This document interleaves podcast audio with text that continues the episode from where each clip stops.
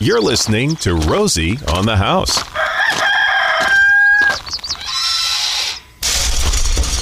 Come on around back, Arizona homeowners, and join me in the landscape and garden. It is the fourth Saturday of the month, so we are urban farming with Mr. Greg Peterson. And Yay! first time he's actually walked in and said something. I'm like, we got to make that the word of the hour. It's it's farmtastic is too good to not share with the listening audience. Love it. Text questions during the broadcast to 411 923, or if you want to email a picture, you need help with some plant or insect identification, take out your phone, snap a picture, and email it to info at rosieonthehouse.com.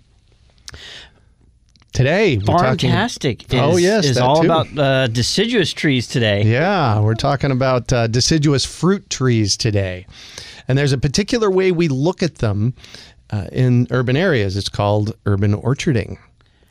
And so we don't I need to start a thesaurus page for when Greg comes in. Add on to that go. every time you're in farmtastic, urban orcharding, Yeah, there you go. permaculture. Here's here's Greg's page you need to have ready for when he comes in on Saturdays. Nice, nice. Well, they're all easy terms. So, so urban orcharding is a, a way of growing fruit trees in the city. So we don't ha- generally we don't have acres and acres where we can grow a peach tree that's 30 feet tall and be able to harvest it. And you know, n- normally we have a small yard, right?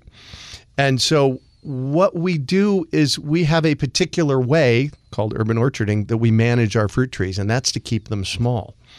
The perfect size fruit tree is eight to 10 feet tall because you can walk up to an eight foot tall peach tree or an eight foot tall apple tree and you can harvest it from on the ground and put a net over it. In fact, I tell people never put bird netting over your fruit trees. It just kills the birds and it tangles with the tree. You want to use something called tulle, T U L L E. You buy it at the fabric store. Okay. So for netting, you use that. Uh, and keeping the trees small, they're much easier to manage. They're easier to prune, they're easier to harvest, they're easier to net. Uh, but there's also another key piece to this, and that is something called successive ripening. Successive ripening is planting fruit trees so you kind of they kind of roll along for you. So my favorite three peach trees are desert gold peach. It ripens the beginning to mid May. The tropic snow peach, it ripens the beginning of June. And the mid pride peach, it ripens at toward the end of June. And so what I tell people is in the same space of a standard size peach tree, I can put three or four varieties. So a 25 foot tall peach tree is going to give us three, 400 pounds of peaches all in a two week period. Right. You're laughing. Exactly. what, a, what is any homeowner going to do with that many peaches? I know people have uh, perished from drinking too much water. I don't know that we've ever had anyone perish from eating too much peaches, but I think if you tried to do 200 pounds in a two week time, you Yeah. just might. Yeah. So that, you know, that's problematic. So what we encourage people to do is keep your tree small. An eight foot tall tree is still going to produce 50 pounds of fruit, which for a family or two and to share with your friends, that's an amazing amount of fruit. Then what we do in this successive ripening is, you know, the desert gold peaches come in and you get 30 or 40 or 50 pounds. And then the tropic snow peaches come in two to three weeks later and you get 30 or 40 or 50 pounds. And then the mid pride peaches come in, you know, a couple weeks later and you get 30 or 40 or 50 pounds. So basically, what I've just done is I've spread my peach harvest over not a two to three week period, but a nine to 12 week period. And just as you get tired of one variety, you've got a new variety with a slightly different taste to change it up a little bit. Exactly. Exactly. And Are one of those better for canning over the other? Well, I think what really makes a, a peach or a stone fruit in this case, a stone fruit is anything with a pit in the middle of it. So peaches, apricots, plums. I think what makes them easier for canning is how fr- how much of a freestone they are. That means how does the, how quickly does the pit pop out? So can you just cut it in half, and will the pit pop out, or do you have to dig for the pit? Uh, so desert gold peaches are what we call a semi-cling, so the, the seed kind of holds on. Although I've canned with them and they're amazing. It's my it's actually my favorite peach. In fact, a little later on today, people can come down and visit us at our nursery. We're open today, And I have extra desert gold peaches available for people to pick up. To the tree. The tree, The tree. exactly. Is, now this is the pop-up nursery. Yes. Yeah, I See, a I got you. I got my Greg term right. The pop-up nursery. There you go. Yeah, I run a pop-up nursery in January and February where we have all kinds of deciduous and citrus. Citrus will be next month. Fruit trees available for people to pre-purchase or just come on down and get them. Wonderful. Where's the pop-up nursery? Where does it pop, up? It pops up at uh, near Seventh Street in Highland. The address is 4549 North Seventh Street. That's just south of Highland on Seventh Street, and it's a friend of mine's warehouse. And we take it over for a two-month period in January and February, and it becomes an amazing nursery. Now, these are deciduous. These are They lose their leaves in the winter. That's what deciduous means. and and trees that you could take to a high elevation. Uh, pretty much, these are fruit trees that you want to keep in the desert. To You would want to keep these below what 3,000? Yeah, Black Canyon City probably. Okay. So Black Canyon City, maybe a little bit higher than Black Canyon City south. So down into Tucson and southern Arizona, and um, and we're going to talk in a little while. I got three three pieces of data that you have to know before you purchase a deciduous tree. Okay. Because if you don't know these, you can actually, here's the thing you can actually go into a lot of nurseries, especially the big box stores, and they will sell you a fruit tree that will never make fruit, which is bogus. That's totally bogus. And the, the, the bummer is they know it. The people at the local store might not, but the people doing the ordering and the distribution might know it a little bit better. Yeah, well, and here's the sad part. I've been into most of the local nurseries, and they've slipped on that some too. So y- these are these are three pieces. We'll cover it in a in a segment in a little while. These are three pieces that you absolutely have to know before you buy a deciduous fruit tree. But in this segment, we wanted to finish talking about keeping them small. And Right. A lot of them, you could hedge them, you can prune them different. There's all kinds of techniques to keep them manageable. Exactly. In fact, one of my favorite, you mentioned it, one of my favorite things to do is plant them in a hedge. A hedgerow is, well, you know, you've seen oleanders in hedgerows. Why you can't you put citrus or apples in hedgerows? Uh, you can. And they do amazingly well. My front yard on two sides is a hedgerow of citrus. I have about 30 citrus trees across the front of my property and down the north side, giving me eight or 10 different varieties of citrus fruit. In fact, you were munching on one a little while ago that I brought. I think you said your tummy's citrus happy. Yes. I tried to find a better rhyme, but I couldn't do it in a short time. there you go. There you go. So, uh, hedgerows is a great way to do it. And I get this question often how far apart do I plant my deciduous trees? So, like in this case, apples, five feet. So from That's it? trunk from trunk to trunk, a, a five foot apart from trunk to trunk will make an amazing hedge after about three to five years. And I have an apple hedge in my front yard that has eight apple trees in it. It makes apples every year, and it's just it's wonderful. It's incredible.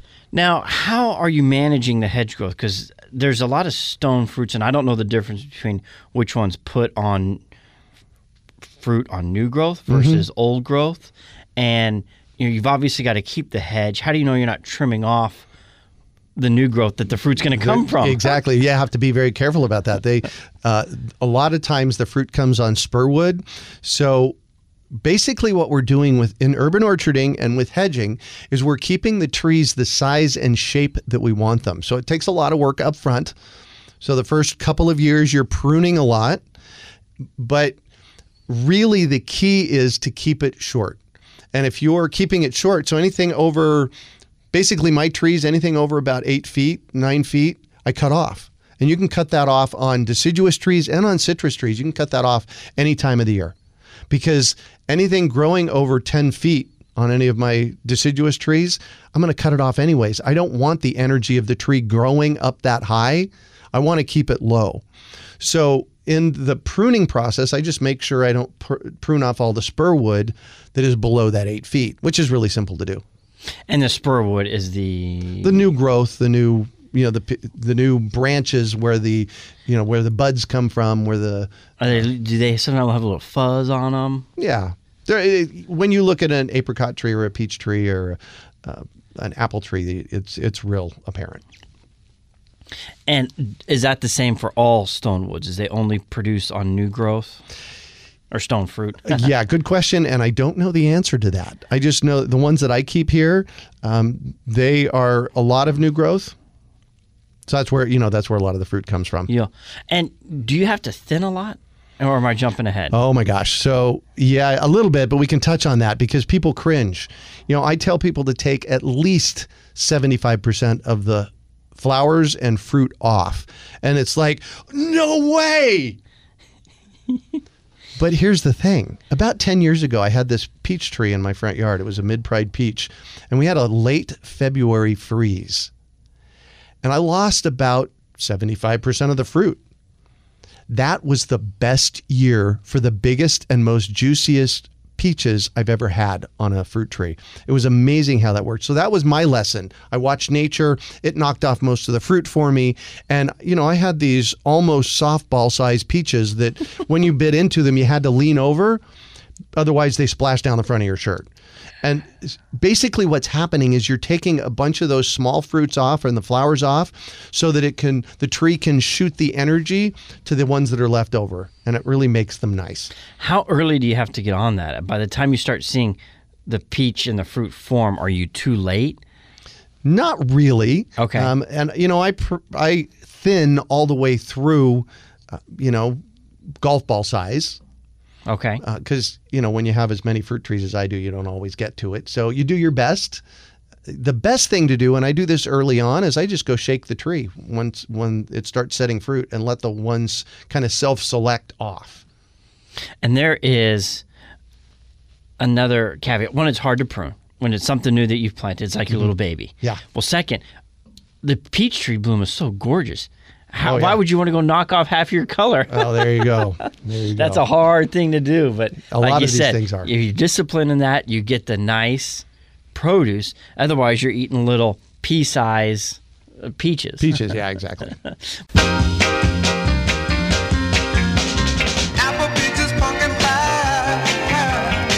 We do have a couple texts that we will get to in a moment, but we'll save that for the long segment on the backside of the news because in this time we want to talk about three ways that you've identified uh, to kill your fruit tree. So it's yeah. more like this is the warning segment. Here's three things you don't do if you want successful fruit trees in the desert. Exactly. In fact, this past season, what I do is I educate. That's really what my fruit tree program is about is giving classes and helping people be successful at growing fruit trees in their yard. Because my favorite thing to plant is a fruit tree because you plant it once, it'll make fruit for decades or even more than that.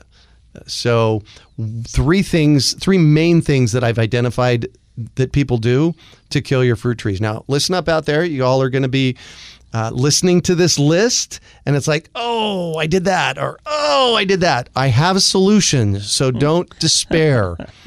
So, Way number one to kill your fruit trees is plant them in a very hot microclimate with a lot of gravel or dirt around. That just basically what you do is you cook your tree that way. And I tell people go out in August and stand where you want to plant your fruit tree and tell me if you want to spend any time at all there. you know, you could you might spend 5 or 10 minutes out there. But basically what I see so often is that people plant them in these very warm microclimates and it just it you cook the tree. They just suffer, they struggle along, they don't ever thrive. So that's number one. Don't plant in gravel or straight dirt. You need to do something to mitigate that. We'll talk about that in a minute. The second way is to plant in grass, planting in a lawn. Lawns, absolutely, especially Bermuda, will outcompete your fruit tree. I think Bermuda outcompetes everything. Everything. Exactly.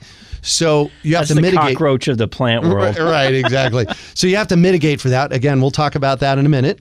Uh, and then the third way to kill your fruit trees, put them on drip irrigation. And really, this is the third way to kill most any tree. Because with drip irrigation, you get a gallon per hour three times a week and it's all located in one small area around the tree. It's this is the reason that you when in the summertime during storms you go you know you drive through the city and you see all these trees knocked down is because they're on drip irrigation. The root systems aren't going deep. When we're planting our trees, we need to water deep so that the roots go deep. Drip irrigation doesn't do that. So the solution for all three of these is what I call my 6 6 rule.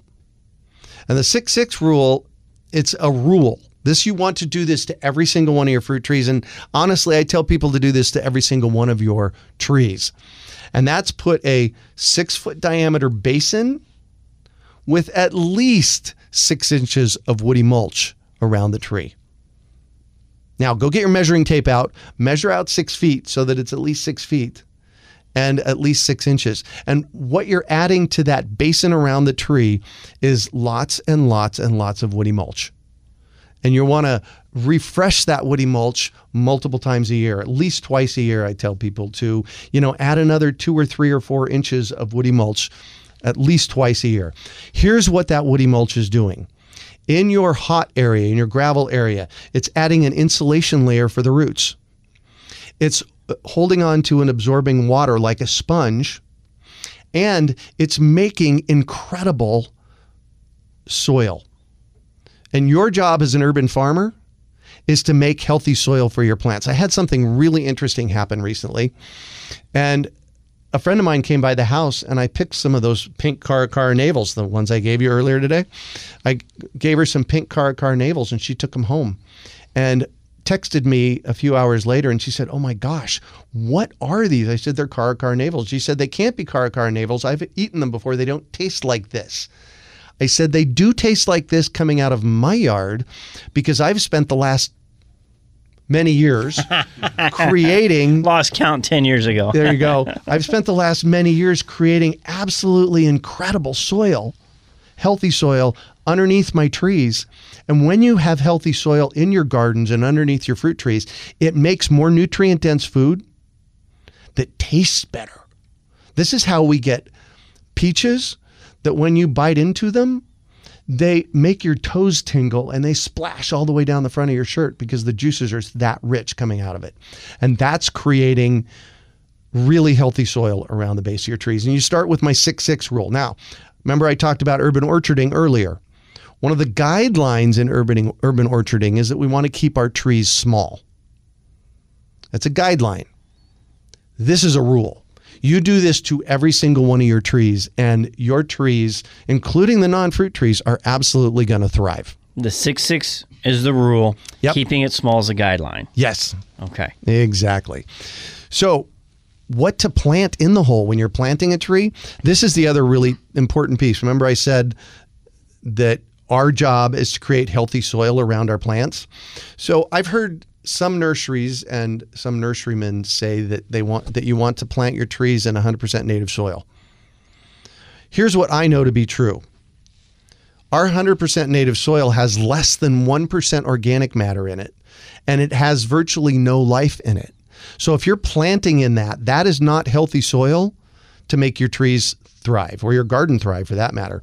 So the solution to that is also simple. Another rule. You want to when you plant your trees, you want to use 60% organic matter. We're working with Tank's Green Stuff down in Tucson and they've made Farmer Greg's uh, planting mix. And sounds like we're going to cover this after the break. Yeah, Farmer Greg's planting mix from Tank's Green Stuff out of Tucson. I can't wait to hear more. That's a great company. Yeah, I'm very happy with them. Good, good, good group of people.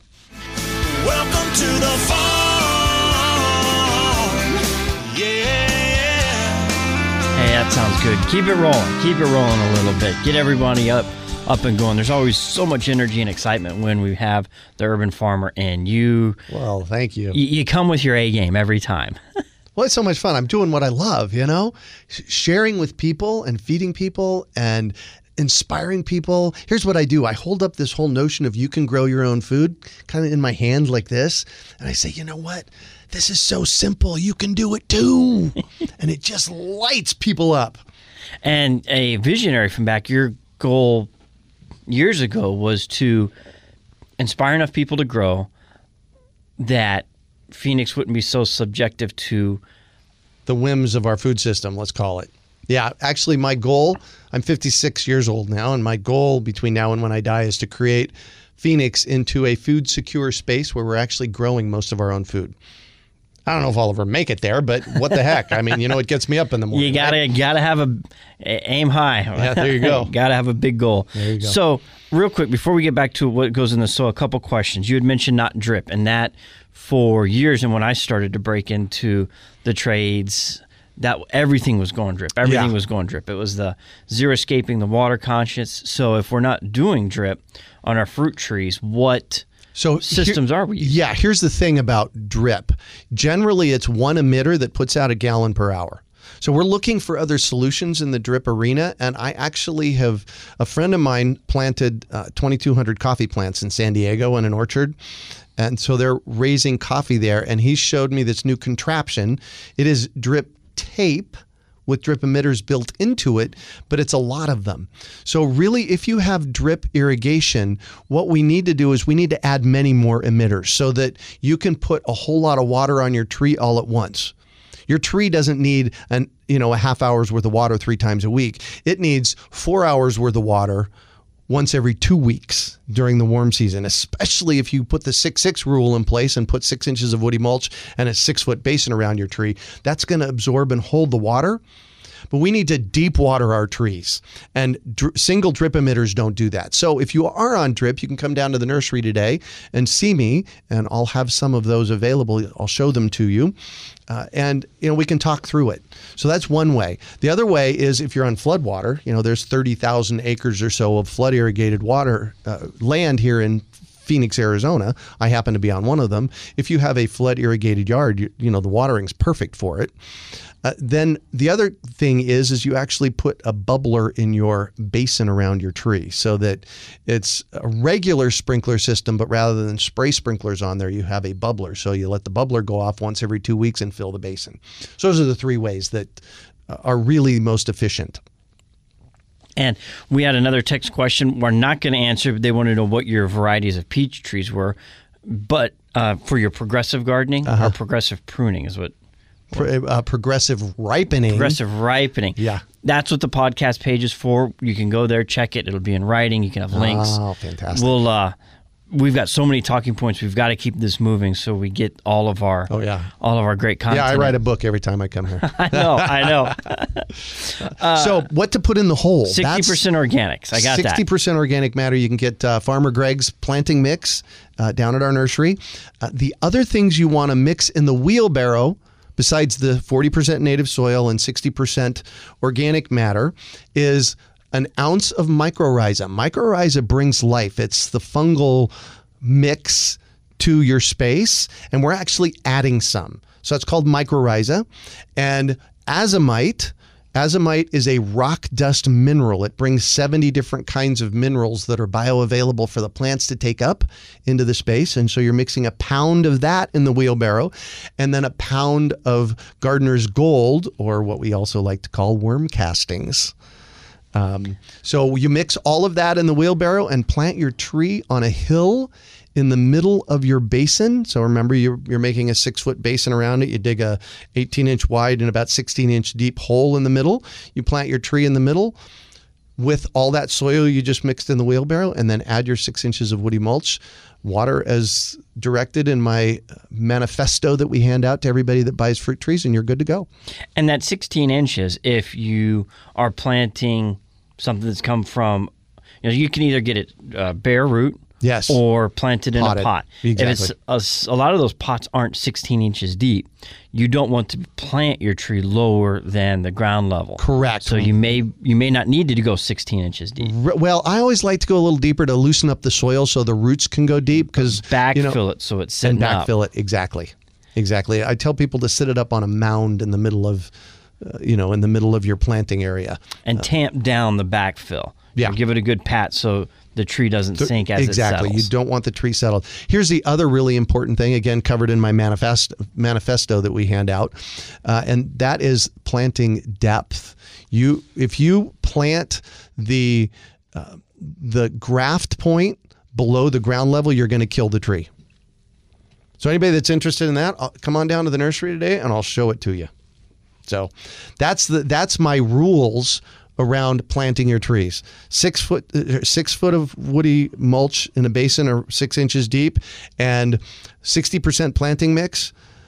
40% native soil, mycorrhiza, azomite, and worm castings. And does all that come? Is that what's in Greg's So, um, planting mix. planting mix? It is not, Okay, but there's great stuff in Greg's planting mix. We've that's that's the sixty percent organic, and then you add the mycorrhizum, azomite, and worm castings to that. right, and we have all that for you. Gotcha. When you come down Ah. and get your trees and come down and talk to us, we have all that for you. But that's not something you would want to mix into the Greg's.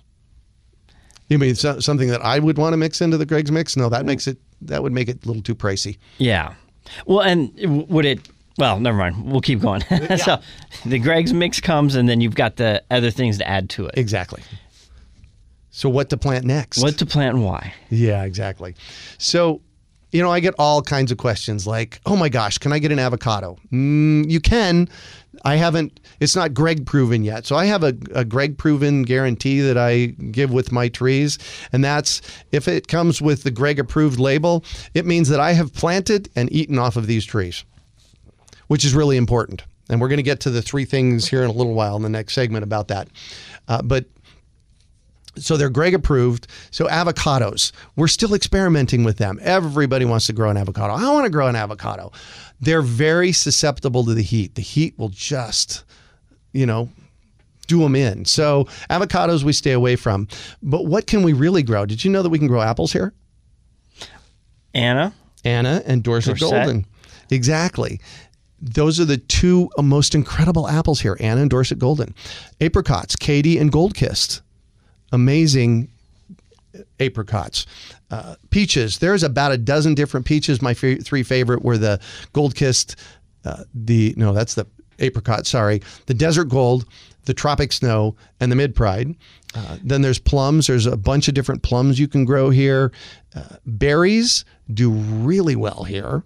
Uh, you know, like caning berries, if you give them afternoon shade, again with the ba- the six six basin around them, and grapes. Grapes will do really great. The thing about grapes is is that they don't get really big. You know, a, a large grape is the size of a small marble here. So you just have to know that going in. If you're going to grow grapes, uh, the heat really gets to them. don't expect. Don't expect table grapes that are you know the size of a you know a huge marble. Um, and and one of my new favorites in the past few years is the Pakistani mulberry. Now I get this a lot. People say, "Oh my gosh, we can't plant mulberries here in the desert." Well, you can if they're female. And interestingly enough, it makes fruit whether there's a male around or not. And the Pakistani mulberry is a large tree, and it puts off mulberries that are mm, two to three inches long and absolutely amazing tasting. In fact, most of the mulberries that come off of our tree at the urban farm never make it into the house. Just our purple lips make it into the house, right? so those are those are some of my favorites. We're going to talk citrus next month, uh, but those are some of my favorites. You got to supply that nutrient. You know, resupply your body while you're out there working. Exactly, That's, berries keep you going. exactly. And then I have a list of no goes. No goes. absolutely no goes. So cherries are on the list of no goes. They come on the wrong rootstock. The rootstocks haven't been proven here. We're going to talk about that in a little while. And there's no such thing as low chill cherries. Two issues. Now, could there be an anomaly for cherries or nectarines or pears? Yes. Those are the other two that I say absolutely no on. Nectarines are a no go. They're highly susceptible to something called a thrip. It's a bug that comes out of the soil and it makes these gnarly little fruits. Just plant a peach. The thrips don't bother the peaches. And then pears. Pears get knocked out over and over and over again with something called fire blight. It looks like somebody mm. took a torch to the peach or the pear tree and just torched it. Uh, and they don't produce all that well. I had that a cou- on a couple of my Anna apples when they were first planted, Oh, very yeah. young. Yeah, and the the nice thing about apples is they're fairly resistant to that. The peach or the sorry, the, pears pear are not. get 'em. Yeah, that's going to take out the pears. So, you know, buy those in the grocery store. Uh, you know, if you really want them, just uh, I've tried many varieties. In fact, part of my project is every year I try new trees. In fact, this year we've got a new peach that we're trying and we've got a new cherry that we're trying, a pit cherry. So I'm always trying it. But here's the thing with the trees that you get from me, I've experimented. I know what works. And this is why we're bringing in what we're bringing in. Now, a lot of these trees that are coming in, they're coming in from Dave Wilson's nursery. Dave Wilson Nursery and L.E. Cooke.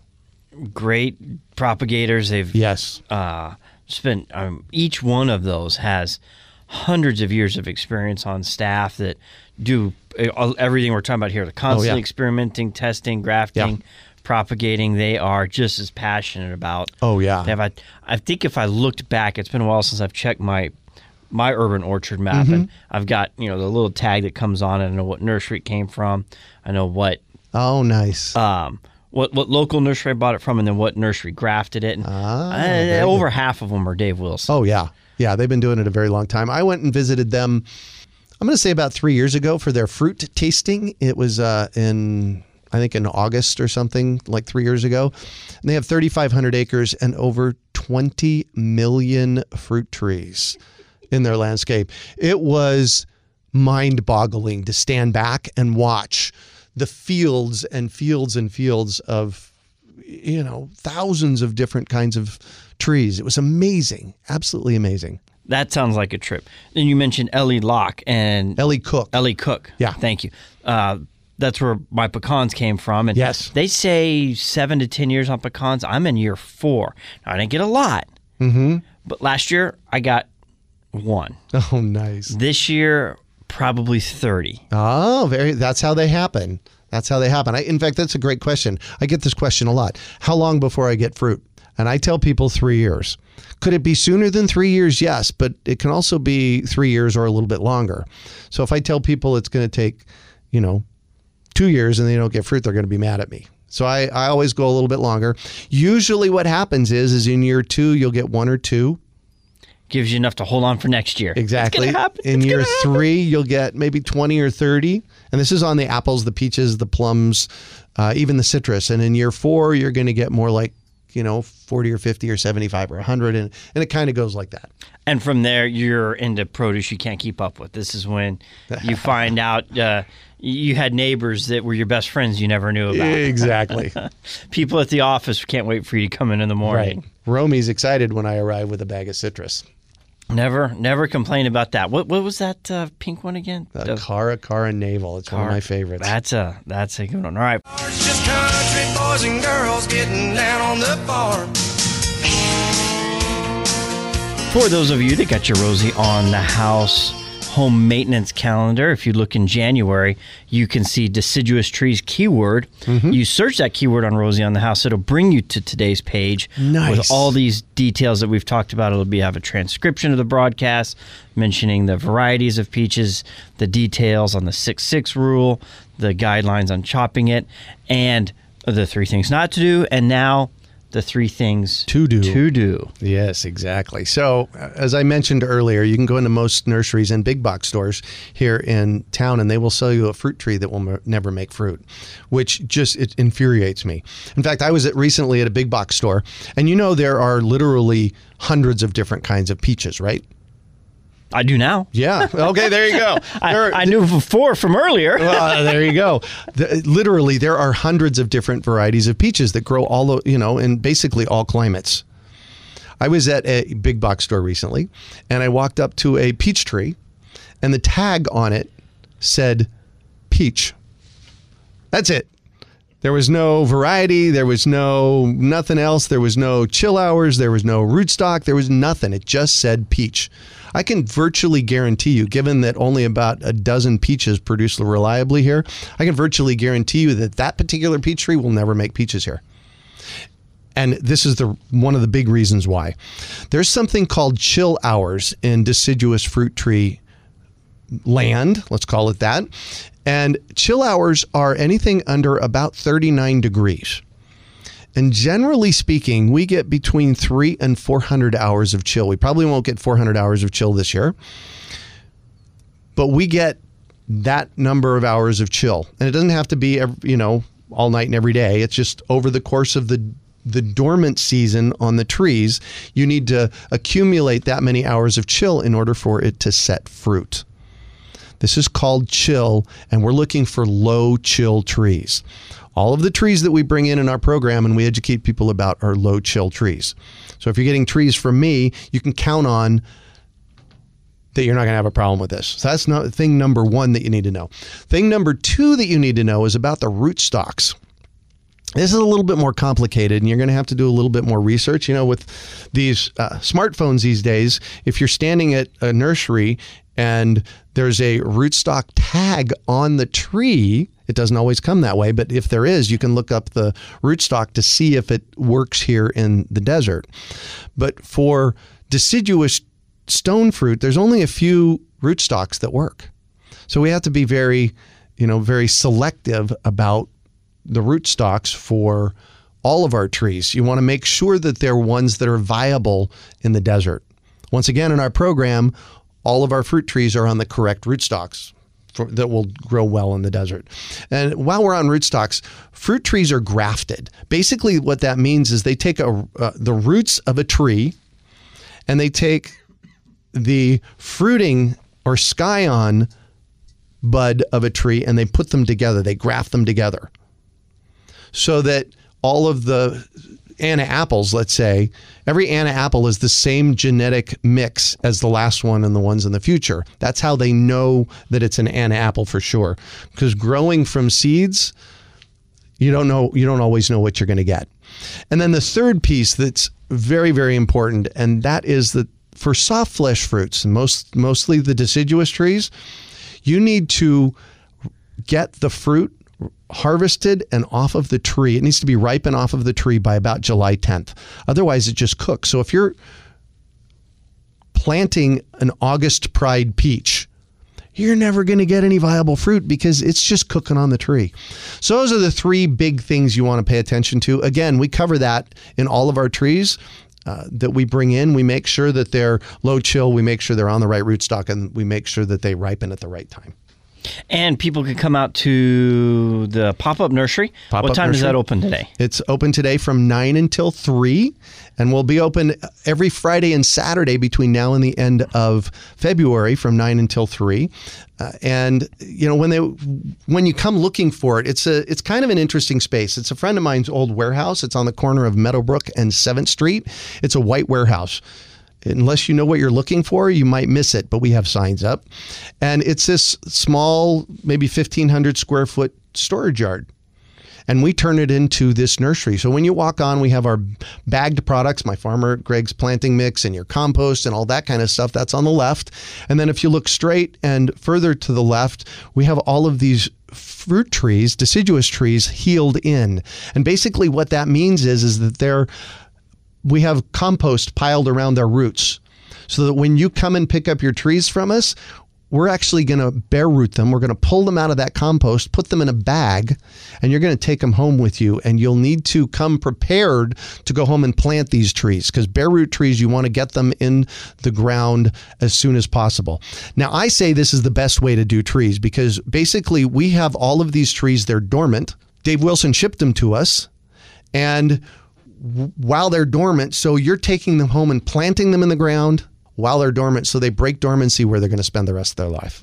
And that's at the pop up nursery. That's at the pop-up nursery. Now nine o'clock. You're not going to quite get there in time, but I assume you got I'm your team there. I have a great team. There's about 15 of us there today, and we just have fun. It's like Christmas. When you come on the lot, it's just like Christmas. So that's 4549 North 7th Street in Phoenix. And I'm sure I can find that on the urbanfarm.org. Yep, absolutely. So you can find times there if you can't make it out today, uh, or if you don't, if you want to do this but you don't have a plan, go by and make a plan. Look at what's available. Check the varieties. Check your garden space. Take a couple pictures. Have uh, be prepared to ask some questions and put a plan together. Yeah, come down and see me. I'll chat with you all you want. Mr. Greg Peterson, the Urban Farmer. Thanks for your time this Saturday morning. Woo!